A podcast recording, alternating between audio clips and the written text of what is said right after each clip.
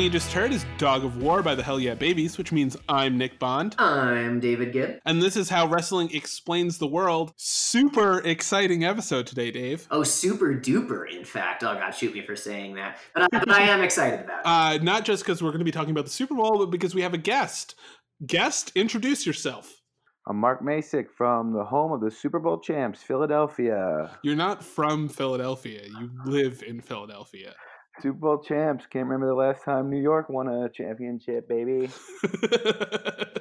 I hate you so much. Mark, uh, for those who don't know, is a Philly boy from Long Island, right? Is that is that how you're usually introduced on podcasts? A real Philly guy from Long Island. That's what it is. And uh, we have you on because you're a former sports writer for the Philadelphia Inquirer and um, I forgot the other reason. Oh, right. Your book. You have a book coming out, right? yeah, baby. Coming out this week for Groundhog Day, Kaboom 2, the sequel to the worldwide phenomenon Kaboom 1. It'll be dropping uh, at the end of this week, and I encourage everyone to first pick up the first one and then read the second one. Can I jump in to say I could not agree more? I have read the first. I am eagerly anticipating the sequel. And I got to say, I'm glad you jumped out right away and clarified that it's Kaboom 2 because the way you've been stylizing it when you're typing it, it, it's been all the vowels are 2. So it's like K2, B2, 2M. So in my head, I've been like, is it like K2 Boom 2? Is it like, like I, I don't know. So I'm glad you just stepped out and clarified that right away. I was, I was really excited to have you on the air so that like you could answer that question without me having to like awkwardly, you know, ask it through any back channel ways. I mean, it's the, Uh, the classic Derek. it's about respect, Yeah, right? Yes, exactly. It's the classic Derek Jeter spelling of respect. I don't see what's confusing about it at all. And uh, we wanted to start with a shout out. Dave wanted to do a shout out for a new member of the Sexy Wizard Army. Oh, yes, indeed. It is a new uh, member of the Sexy Wizard Army, but certainly a longtime Sexy Wizard in every other conceivable uh, interpretation of the term. Uh, and that would be Michael Montalvo, a, uh longtime friend of mine or an old friend of mine. I don't know how you're supposed to say these things anymore. That, that thing when you're getting old and you grew up with somebody. Uh, but he is a, a great guy, a true patron of the arts, and a scholar among men. Uh, someone who's been thinking at a much higher level as uh, long as I've known him. And he demonstrated that once again by giving us some money. There's really no better way to demonstrate uh, your intellect and your, your love of the arts than doing such. But uh, I was really overjoyed to see that uh, Monty, as we used to call him back in the day, that uh, Monty reached out and uh, gave us a little dough on Patreon. I'm excited to see what topic he suggests for us to uh, vamp on in the future. So, welcome to the Sexy Wizard Army, Mr. Montalvo. You have taken the seat that always truly was yours, and I'm excited for you to be on this uh, roller coaster headed into the future. And uh, we actually, Mark is a a um, a Patreon. Uh, though I think it's a nice way to introduce him through the, our first topic that we want to talk about, which is uh, why the both the Super Bowl and to and something like the Royal Rumble are so effective for casual and lapsed fans. Mark, why do you think that people love the Super Bowl so much uh, that don't watch football? Um, well, I wrote down my five favorite things about the Super Bowl, so maybe it's the same reasons as as this. You think? yeah, yeah, probably. You you would. Yeah, definitely every man type, definitely. Yeah, my. Fa- I mean, I wrote that my well, the n- number five reason for liking the Super Bowl is friendship because you get to spend times with your friends. Um, number four reason is enemies because you keep your enem- friends close but your enemies closer. Um, number three reason that I think casual fans like the Super Bowl is the troops. Um, that's a big part of the Super Bowl. Two reason, and this is actually lower on my list before last year, is the rioting that happens when the, your city wins the Super Bowl. I had a lot of fun doing that last year. And I think the number one reason that casual fans like the Super Bowl is and twins. so do you mean commercials or do you mean uh, the exploitation of women uh, in a hyper masculine space? I'm talking about the specific commercial, which actually, when I realized doing my research before, did not debut on the Super Bowl, featuring the twins. But overall, commercials featuring babes, I think, is uh, that's a big draw for the casual viewer. Uh, Dave, why do you think people like the Royal Rumble and uh, WrestleMania? Like, what do you think the Royal Rumble and the Super Bowl have in common in terms of for lapsed fans in particular, not casual fans, but lapsed fans? Well, I think the appeal, or at least part of the appeal uh, of both of them, is that you can just like dip right in and feel like you know just enough about that thing to participate in the normal culture for the rest of the year. Like, even if you you don't really watch football or don't know that much about sports, you can at least like casually watch the the Super Bowl, and then like for the next year, you can be like, oh yeah, David Tyree, that was a great catch. You know what I mean? Like it's a, it's a good reference point, and it's like if you're a lapsed fan or a non-fan of wrestling or someone who just knows like a minimal amount about it, you can just dip into a Royal Rumble and literally see the whole roster in one night and be like, oh, I like that guy. That guy's still around. That's really cool. Oh, I didn't know that, you know, I'd never heard of this person or whatever. So I think it's like a, a great way to kind of get the the joy of fandom and, and to kind of build a knowledge base that you can use to to pretend that you're way more aware of things for the next year. Uh, yeah, and that's something we talked about with the Royal Rumble is you can just jump in and you're like, cool. I know some of these people in the same way that, uh, for instance, this year you have Tom Brady. You may not know Sean McVay and Jared Goff and the rest of the Rams. You may not even know that the Rams have moved from St. Louis to LA, but you do know Tom Brady and you do know Bill Belichick and you do know the New England Patriots and and that is for a lot of people and you know whether or not they're good or bad. You can just show up and be like, "Okay, I don't like these guys or I like these guys. I'm going to root for them." Without it being a thing where you have to then like name every single person on the Patriots. Like no one's going to give you a hard time if you come to a Super Bowl party and are like, I don't really care who wins, or like, I, I who should I root for? People, in my experience, don't really give you that hard of a time. They're just happy you're there because you're their excuse to eat wings. Like you are allowing them to gorge themselves while watching grown men try to murder each other. And I think that's really what pulls people into the Super Bowl. Uh, so that's the that's the friends and enemies to get back to Mark's list. Yes, exactly. I think Mark's list is a lot more prescient than we realize. Um, the troops, though, I, I think. they always find the biggest flag that you'll see all year. I'll give them credit for that. And it's always very proudly presented by the troops. I don't want to be casting aspersions on the troops. That's obvious. I have great respect for that. But uh, the troops are a big part of football. It's pretty undeniable. But they do uh, manage to keep politics out of football, at least, you know. oh yeah. right. I really, I really enjoyed uh, the season that Colin Kaepernick had because you know he's like still in his athletic prime. Yeah, I, am glad they did a great job keeping the politics out.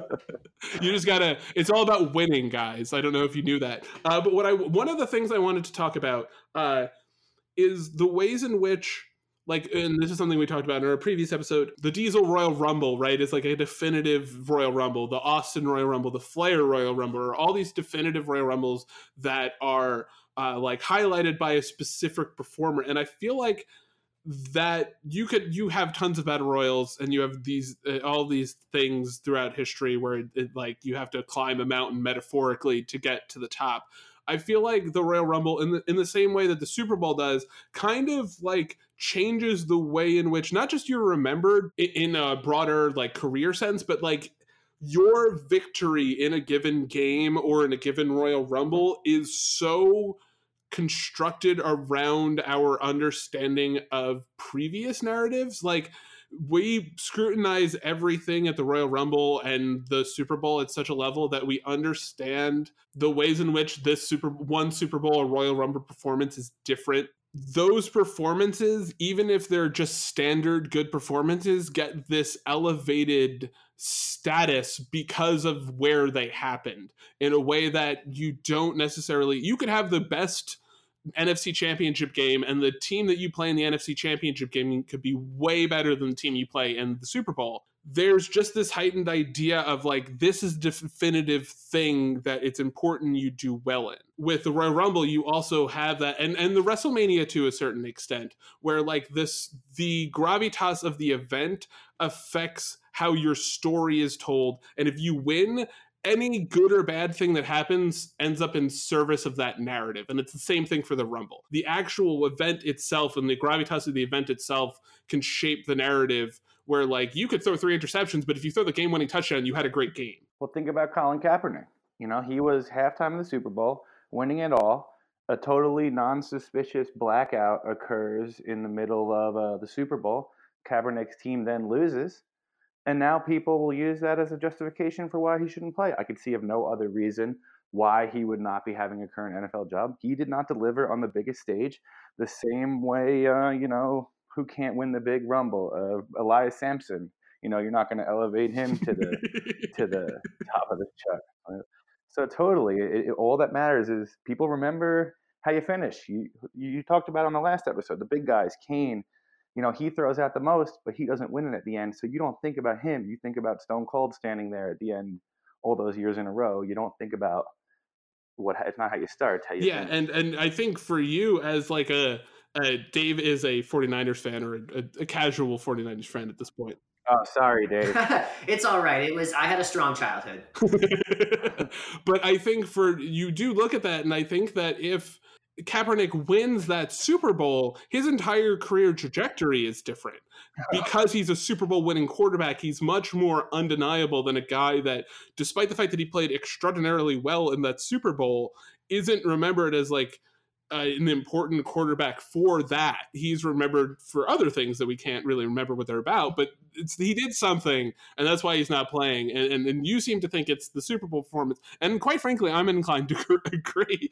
Uh, but I think that there are things that happen where like that entire playoffs, Colin Kaepernick was on fire. But since he didn't win the Super Bowl, he can now be discarded. Where if he had had that, like, look at Joe Flacco as the the example, the uh, the counter example. Joe Flacco sucks. He had one good playoffs, and since they won, he gets a hundred million dollar contract. Like that's the difference there. And there are other reasons why Colin Kaepernick didn't get a hundred million dollar contract, obviously, but that the the gravitas of these events of the Royal Rumble of WrestleMania are things that you just by performing well can erase a lot of things. And even if you performed well in other instances they don't matter because of the gravitas of the event. And i don't necessarily think that's good. How do you feel about that dave? Well i can tell you that like i saw it firsthand with kaepernick. That was actually a time where about every five years i get pretty into football for like a year and a half, and then I don't watch it at all for the subsequent three and a half years. So that was like during one of my hot streaks. And the thing that just really shocked me was that Kaepernick had this like great run, and then like as you guys said, right, the game didn't get closed out. Whatever happened, happened. Uh, and then the next year, like even in the preseason, like I remember watching pretty closely, or like when they got in the first couple weeks, it was very evident that they'd like re-schemed everything away from what he had done that was so dynamic in those playoffs. And all of a sudden, he was like Peyton Manning. All of a sudden, he was like Mr. Pocket Passer, which he was like not good at that you know like i would have rather seen them come run some like stupid college offense to try to maximize what he was good at than what they did and it just felt like he they were like, well, you see what that kind of game gets you. It'll get you to the Super Bowl, but you can't win it. And then they just immediately were just like, no, no, no, we're going to completely change the whole playbook and slow everything down and destroy everything that's special about Colin Kaepernick. So I, I agree with your basic premise, Nick, that uh, that that you can overestimate people on these stages. It's like the WWE one, right? It's like uh, Ultimo Dragon one of the best wrestlers in the world for uh, 15 years already at the time. First time he's making an entrance, he slips on his cape and falls, and Vince doesn't have anything for him. You know what I mean? Like same same same deal to me. And Mark, as a sports writer and somebody who wrote a decent amount of game stories, correct? You wrote a game stories at the Philadelphia Inquirer.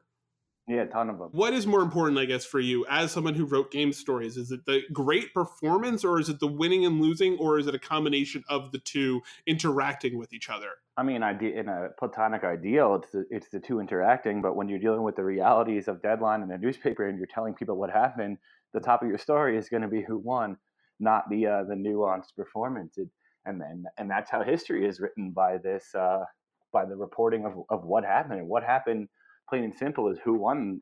In this case, it wasn't Colin Kaepernick; it was Baltimore Ravens. And Joe Flacco, the greatest quarterback of our lifetime, Joe Flacco.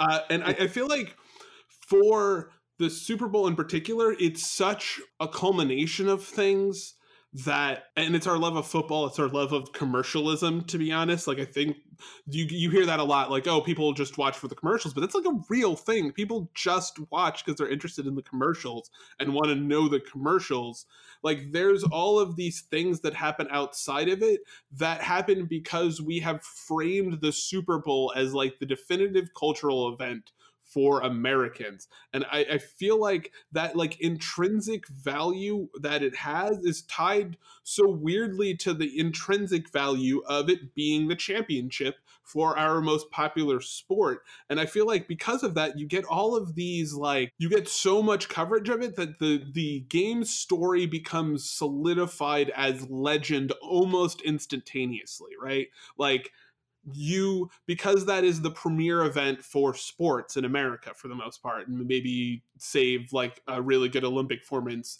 in America in a given year, it's always going to be the Super Bowl. That we have like it is the WWE way of storytelling, but it is done almost as like a market, like a result of the market of ideas pushing out this narrative. Mark, is there any for you like thing that you do when you write a game story about a big event or when you wrote game stories about big events that you found yourself doing to avoid falling into the cliche narratives of that event? Or did you just kind of like go with the flow? I mean uh, if you've ever read me you know i pretty much am a cliche guy. Uh, i lean on it's hard not to fall into the narrative. You try to look at the moment, you try to realize, take it into context, and and and find that moment that specifically stands out. But it's hard not to, you know, when you're looking at that moment, it's hard not to look at Nick Foles standing on the float next to Mickey Mouse and saying he's going to Disney World and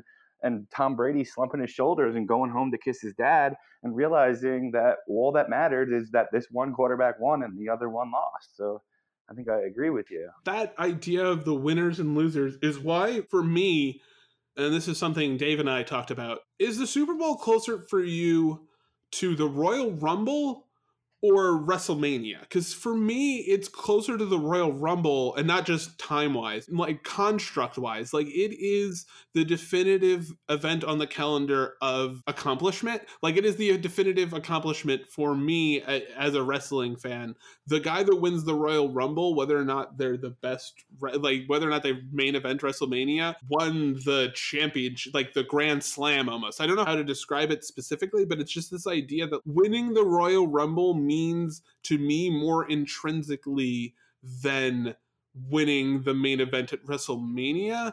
But I feel like the Super Bowl has it's both WrestleMania and the Royal Rumble in the sense that it's the end of this major tournament, but it's also like a game defined entirely by spectacle. Like, do you see uh, when you think about the Super Bowl, do you judge performers as somebody who spends a lot of time like you do you play fantasy football? Not anymore.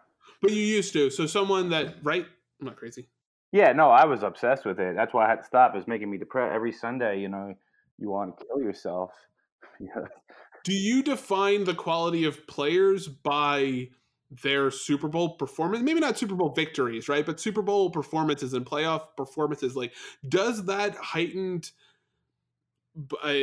event feel change the way that like even watching them let's say Nick Foles week to week like uh, or or Carson Wentz week to week or Eli Manning like does Eli Manning I guess this would be uh, the best way to ask it is Eli Manning an elite quarterback to you because of his Super Bowl performances or having watched Eli basically your entire adult life do you realize he's Eli Manning. Well, yeah, that's I mean that's exactly it, and that's exactly the guy. You, Eli Manning is if you watch him day in and day out, objectively not a Hall of Famer, but his results on the field, even if you put in these two great games he had. However, in the story that we're telling of football, he's one of the greatest of all time because he won two of the greatest Super Bowls of all time. And as a Giants fan, I would never give that up. I like you know, you could watch this guy throw a thousand interceptions over and over again. But those two Super Bowls, I can, I, I think, and I think I can compare this because I grew up a Yankee fan, is more satisfying than watching Tom Brady because that was two of the coolest games to ever happen in the history of football. So in, in that regards, the Super Bowl absolutely defines the narrative of how we're looking at people in, in terms of quarterbacks, I, I don't like you were talking about fantasy football at first, and like there was a, a tweet going around this week where I, I, believe I might be making this up. Someone was saying Julian Edelman was better than Calvin Johnson, and it's like, yeah, Julian Edelman is in the Super Bowl a lot, but I would you're you're losing your mind if you're going to say that guy's better than Calvin Johnson. Ask anyone who plays fantasy football or watches it from week to week. And I think that's an important thing to understand about the Super Bowl. Tim Smith, right? I think Timothy Smith had the all-time rushing record. Back when the Super Bowl was the most important football game and not the most important television event in the entire country. Guys like that became like fun legends. And now, if you win a Super Bowl in the modern era, I feel like it completely changes the construct, like the scaffolding upon which your entire legacy is built. Like winning a Super Bowl, you will no longer have like um, Jeff Hostetler be if that guy won a Super Bowl, and you, I know that this is a weird example, but like the Eagles, it's weird for us with the Eagles because they have Carson Wentz and they have Nick Foles, and Nick Foles is like a really good postseason. He is like that old school version of just like, no, we're going to give the job to Carson Wentz because it's Carson Wentz's job. Hostetler is the absolutely perfect analogy, and if that if Hostetler had won the Super Bowl last year, we would absolutely know the size of his genitals, just like we do to Nick Foles. But because he did it back in the day, I don't know how big uh, Jeff Hostetler's genitals are. Do you? With Jeff Hostetler's dick.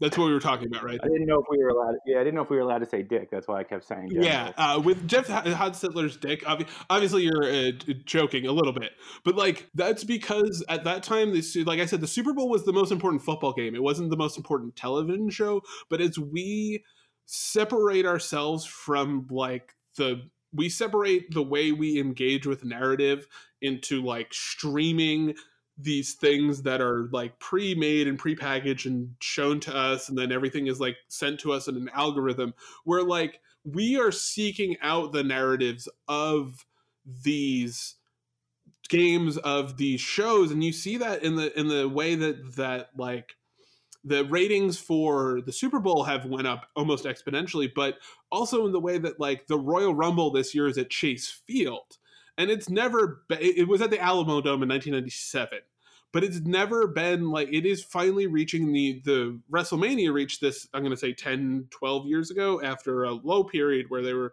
appearing in arenas like the Pond uh, in Anaheim California.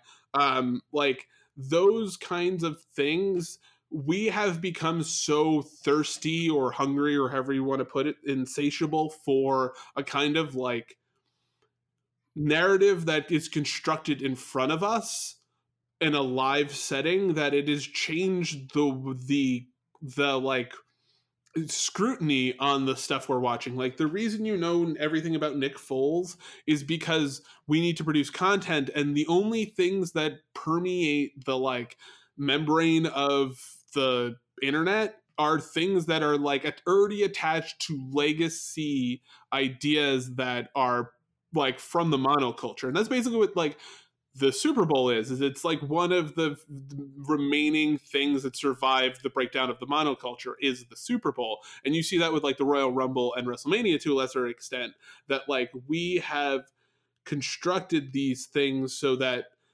the spectacle of them now is matched by the actual spectacle of them is matched by the hype before the spectacle. WrestleMania was the biggest show every year, right? And they it was the most important show, but some years they'd have it at like the Pond at Anaheim or in Hartford, Connecticut, and there'd be 12,000 people there. That's not like a important thing no matter how many times you tell me and the same thing with like the shitty teams and this is less the fault of the NFL, but like you had the shitty teams. Like, did anybody really watch the Chargers fucking 49ers Super Bowl? They beat them by 23 points. They blew them out of the water. Like, you had in the 90s this like idea of these are the best games ever. And in, in, in the 80s, it happened too. Like, these are the best games ever. And then you actually are forced to watch them and you're like, no, they're terrible. We're like modern Super Bowls, because the way that the game is set up and the parity in the league, because of things like the rules and of things like the salary cap,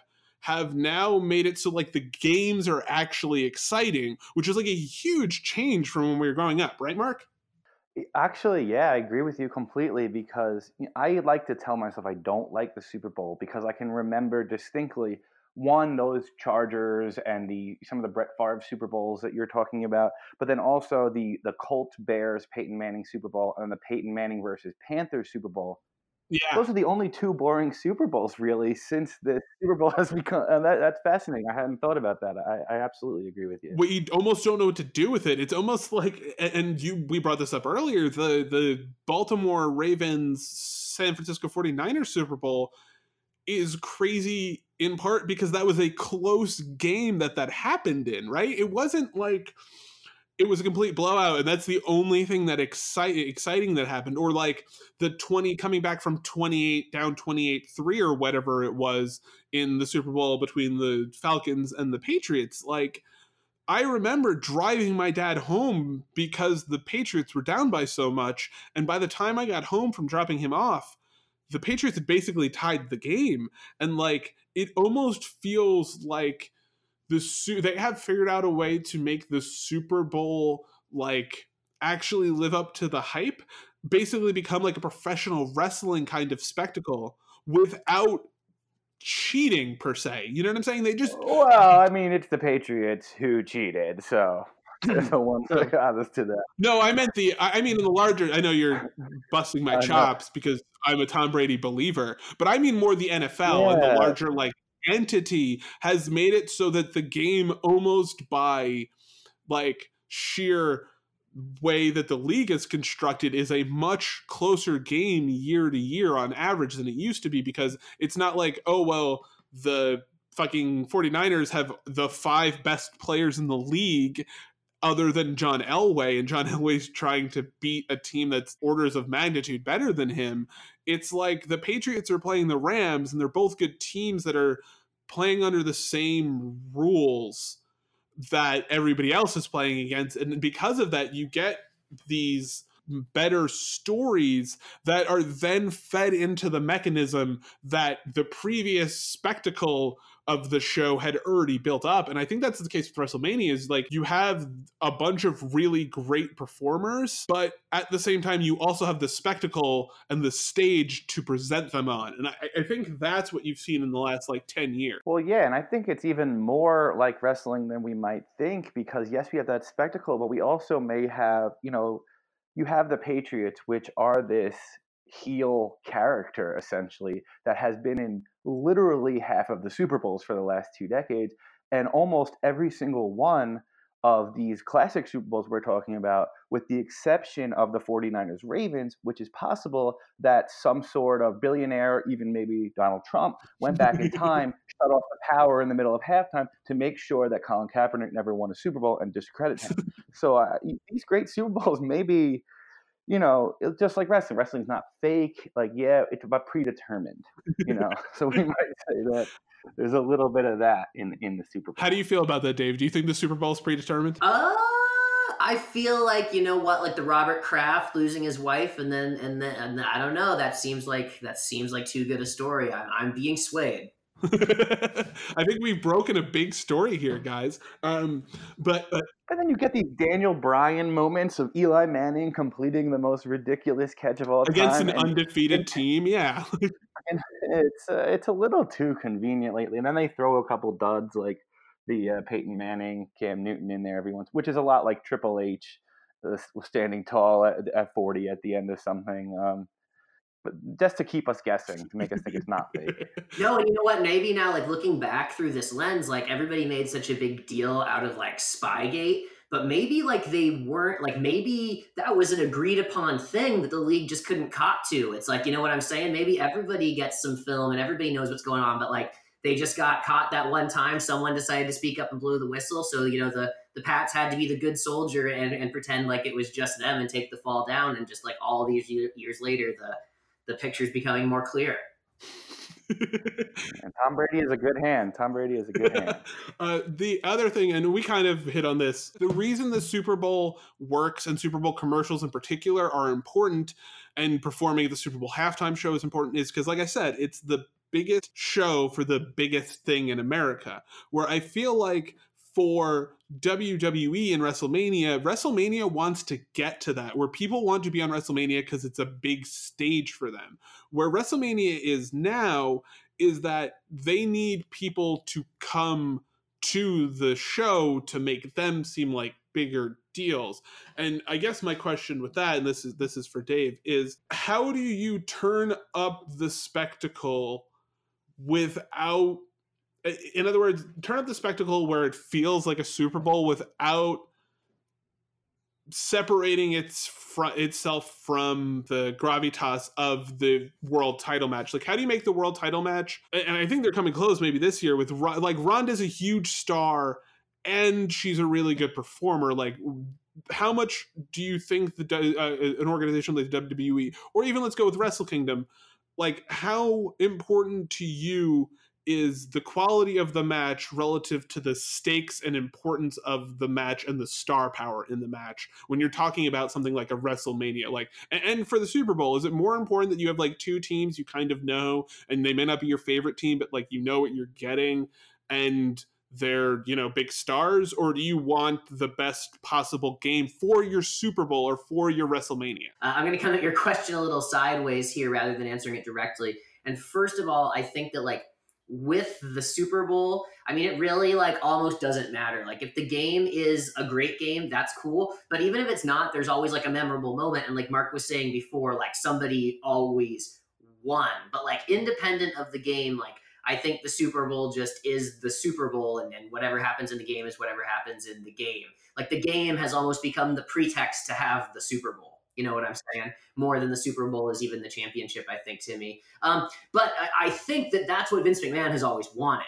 Like, that's his vision for wrestling. That's what, since the 80s, he's been trying to create, is where the emphasis is on production and is on spectacle and is about creating something that feels legitimate because it's a culturally big deal. Like back in the day, the promoters used to fight to make wrestling feel legitimate as a sport, but Vince like wants you not to think about the sports part at all. Like just think about the platform. Don't think about the actual sport part of it. So it's like, I think the Super Bowl embodies perfectly like what Vince has always wanted so bad. And it's so funny or apt or ironic, whichever word you want to throw in there that that like he's getting into football now. You know what I'm saying? It, it really does feel like the legitimacy of the NFL and the legitimacy of the Super Bowl, like that's the dragon that Vince has always been chasing. So that's my crosswise answer to your question. No, that's a great way to put it. For somebody, Mark, who's uh, more of a casual fan than we are, I mean, like you watch a lot of wrestling.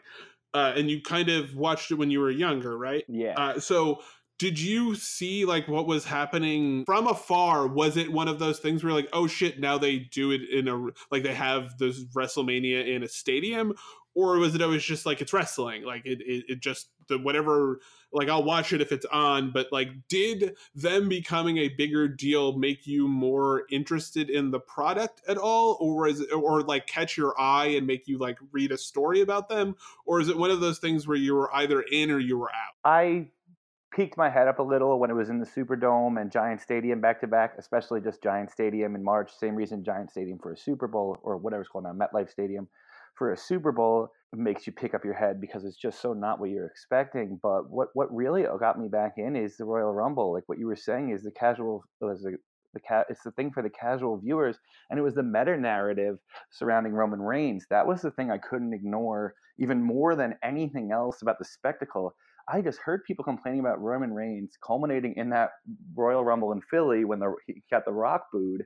And I sat there and watched it. And because there was enough people that I was casually familiar with, you know, enough returns, you know, Bubba Ray Dudley is in there to keep me going. I was in from wrestling there. And I, you know, I, I think I had, I wrote down five guys who interest me. I asked you after, what's the deal with Seth Rollins? What's the deal with The Miz? You know, and you told me. And then I had a few guys and I went from there. So it, it's the Royal Rumble that which is the point you were making earlier that really gets casual fans more so than WrestleMania, no matter what. Because I have friends come over now and watch WrestleMania. It's the biggest spectacle. It bores the hell out of them.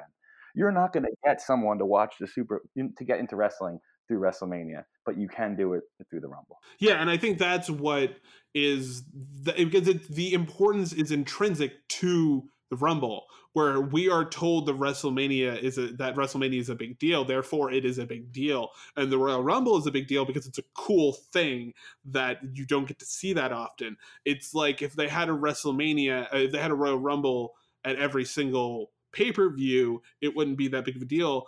But they have, and Dave, I think you can speak to this. WrestleMania is just a sh- super show. Like it, the WrestleMania itself is not like a like groundbreaking idea per se, right? No, especially not in the stadium era, like you were just talking about a minute ago. Like, I think it just feels like the biggest, most blown out wrestling show possible. But, like, in terms of feeling like a culmination, you know, or something that's definitely going to be the most balls to the wall show in terms of work, in terms of the fans getting what they want, et cetera, et cetera. Like, I don't really think it is those things anymore. The Royal Rumble hasn't replaced it as that. It's not close to being as big a deal as WrestleMania in terms of popularity, but it has, for I believe, uh, smart fans, for lack of a better term, it has become kind of our WrestleMania in the sense that like we're probably going to get a couple good matches where probably we know for a fact that the matches themselves will be not just interesting for a WrestleMania, like not just WrestleMania matches, right? We might just see like a really great match because it's not trying to live up to being a WrestleMania match. It is trying to be a very good pay per view match. Where like WrestleMania matches, part of the problem, quote unquote, with WrestleMania matches is that they become WrestleMania matches they're not allowed to exist as in the same way that like if you throw a bad interception in a Super Bowl, that's now a bad interception for like one of the worst interceptions of all time. In the same way that like the Kevin Owens Chris Jericho match that's not that great from a couple of years ago is like Kevin Owens' worst match because it's such a big stage. Like the stage of WrestleMania has dwarfed the actual matches to such a level that any of the nuance, any of the actual story that you want to get from them, you actually can get from the Royal Rumble because the pressure of being on that stage isn't as significant. It's just a royal. It's just another pay. Not just another pay per view, but it's it's the beginning of the road to WrestleMania. It isn't the. It's like if you take your kids to Disney World and they have a shitty time, it's bad because it's Disney World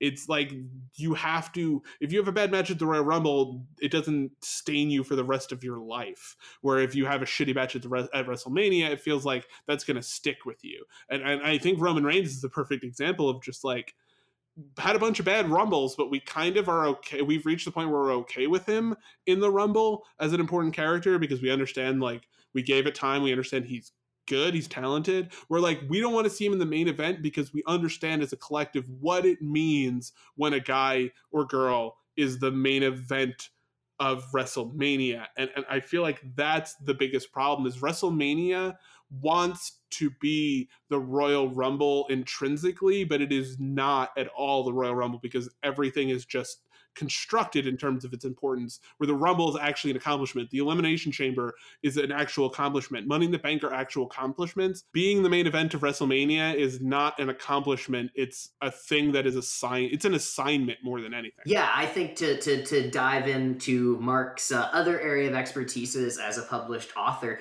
I think what you're speaking to is the idea that the, the the Royal Rumble is the chase. Like the Royal Rumble is where all the rising action occurs, and then WrestleMania is the climax.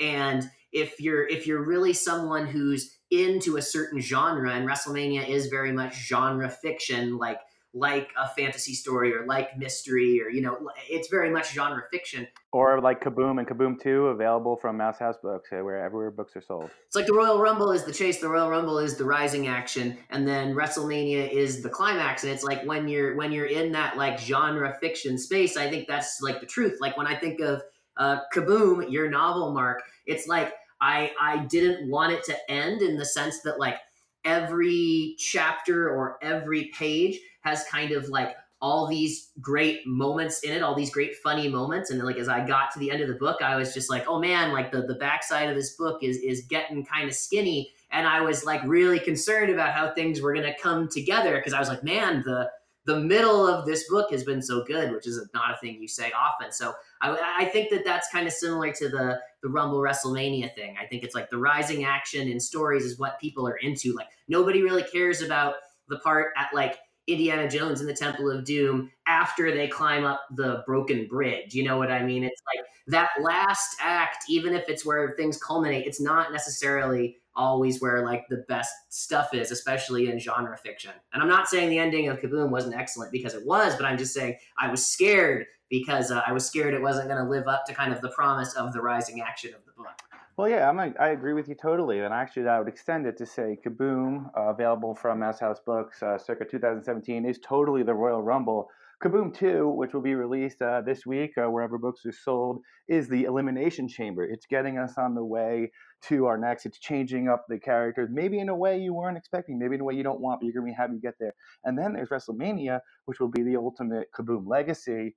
Um, and uh, I'm afraid to write it because it, it that's uh, unsatisfying, just like WrestleMania always is. And you know, I, I, agree with that totally. The Royal Rumble, it's the start of everything. It's great. It can't let you down because you still have hope too. You still have hope in that narrative. It hasn't finished, even if you don't like the ending.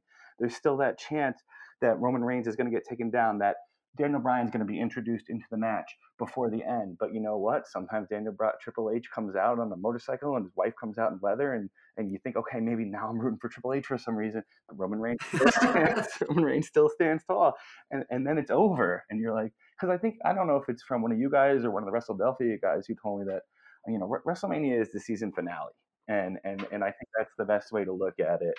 In that that could be disappointing. It, what's even weirder with WrestleMania, especially now, and eh, you can ignore uh, like the greatest Royal Rumble and all of that shit. The thing with WrestleMania now is the Raw after WrestleMania is almost more consequential than actual WrestleMania. Like it moves, and, and SmackDown after WrestleMania now, especially when they do like the Superstar Shakeup, it changes all of the stuff that you've built through the entire year because it's a continuous show and happens every week like the WrestleMania used to be a big deal because it was the last pay per view for three months, and it was one that had been built through throughout the year, especially since Survivor would basically be Survivor Series, Royal Rumble, and you'd have like the regular season, which is Survivor Series, and you have the playoffs, which is the Royal Rumble, and then you have the Super Bowl, which is WrestleMania, and now that's change. It'd be like if they won the Super Bowl. It'd be like Nick Saban when he wins the NCAA championship. His thing is like, well, I have to get back to work. And it's like, it kind of sucks some of the joy out.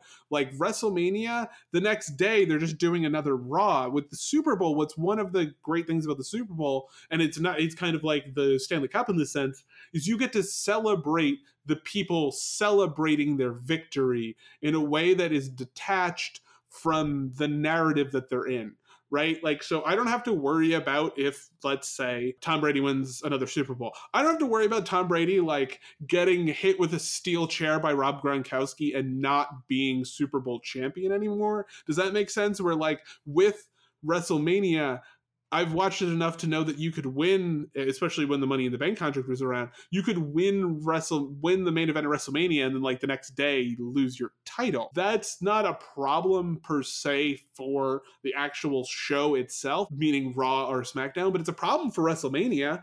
You lose all of the narrative momentum, despite the fact that the momentum of WrestleMania is what carries you to the next day. And it's because they've made such a big deal about the Raw and SmackDown after WrestleMania. It's like, it's not even treated like an after party. It's treated like you said it's a season finale.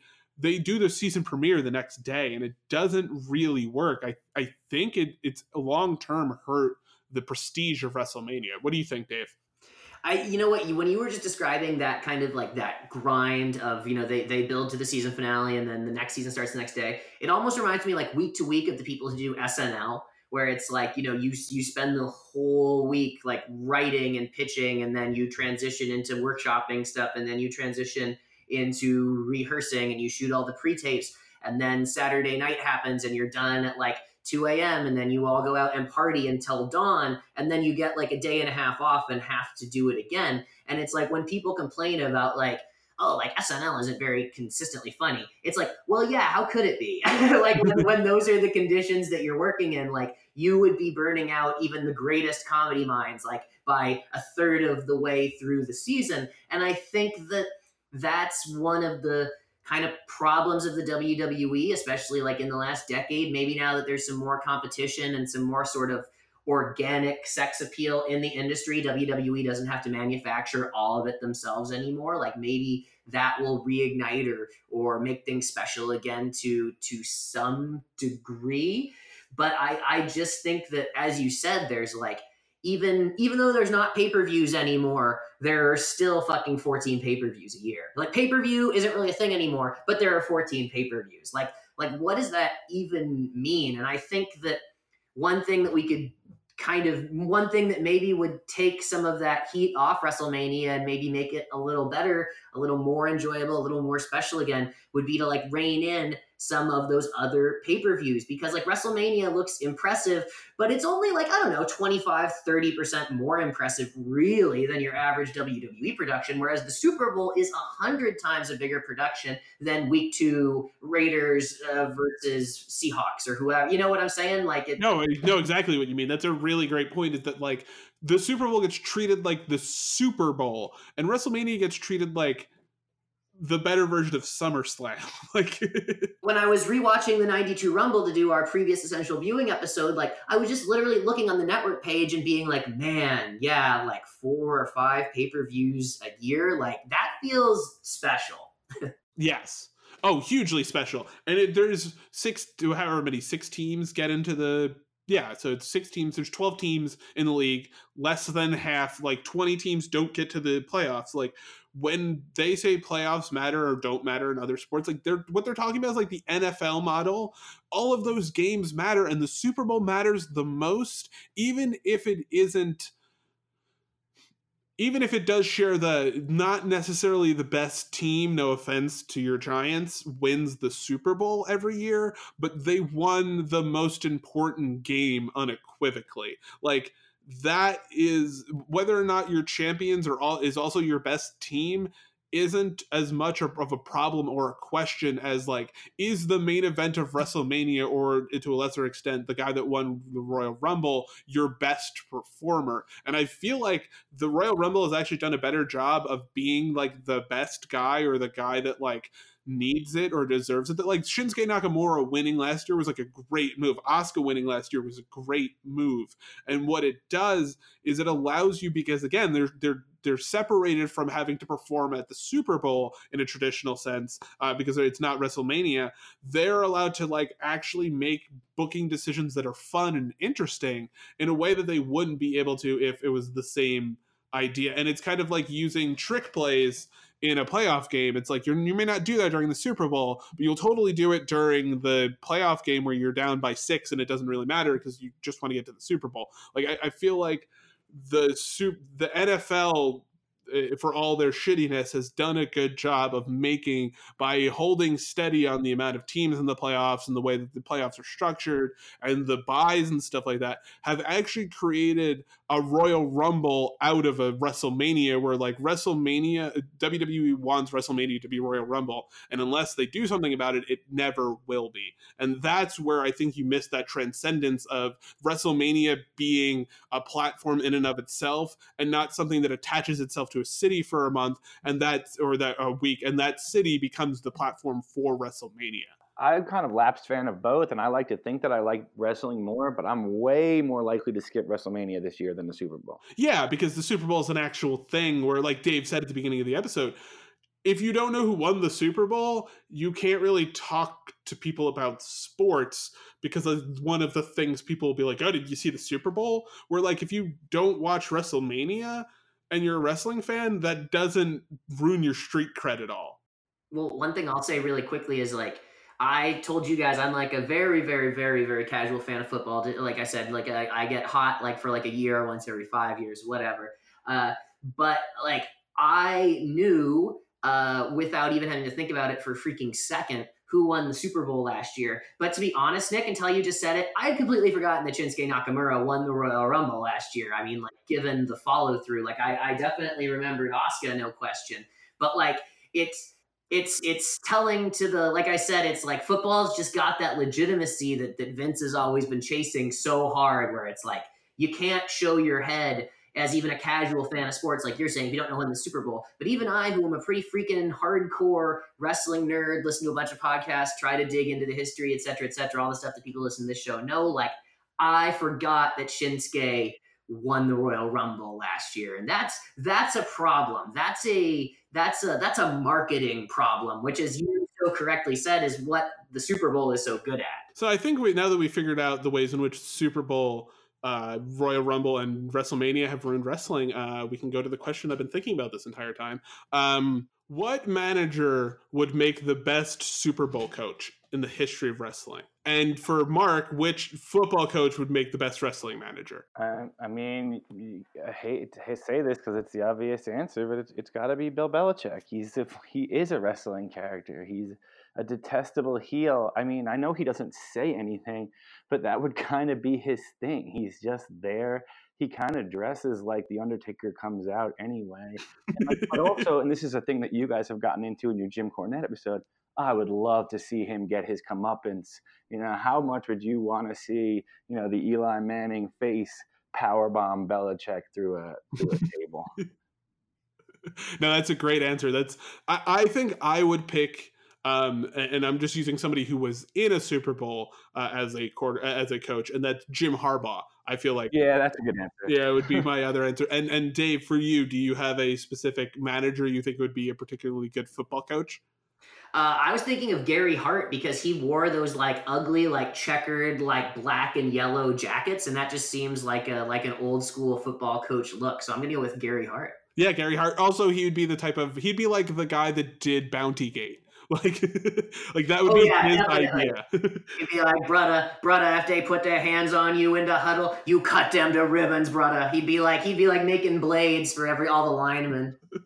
yeah, he is Ty like, Cobb shit. Yeah, he is the definitive like uh goon heel manager for me where like like Paul Jones has his moments but like Gary Hart is just like a a goon looking dude who the feels best. Yeah, who just feels like he would make other people do goon shit.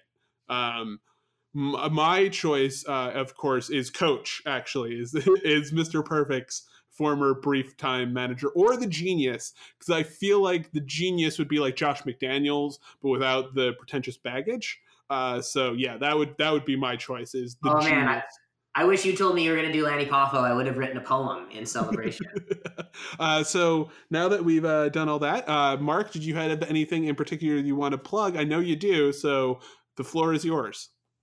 Yeah, so like I said, um, this is kind of the Royal Rumble of books, and that it's the best. You were mentioning the monoculture earlier, the things that are still in the monoculture: the Super Bowl, WrestleMania, and books about Weatherman. Kaboom One. Um, it's available wherever books are sold, but by that I mean Amazon and then Kaboom 2 will be out this week. Both very funny. I encourage everyone to read them, rate, review, subscribe, all of that. Donate to the Patreon. Did you have a Patreon?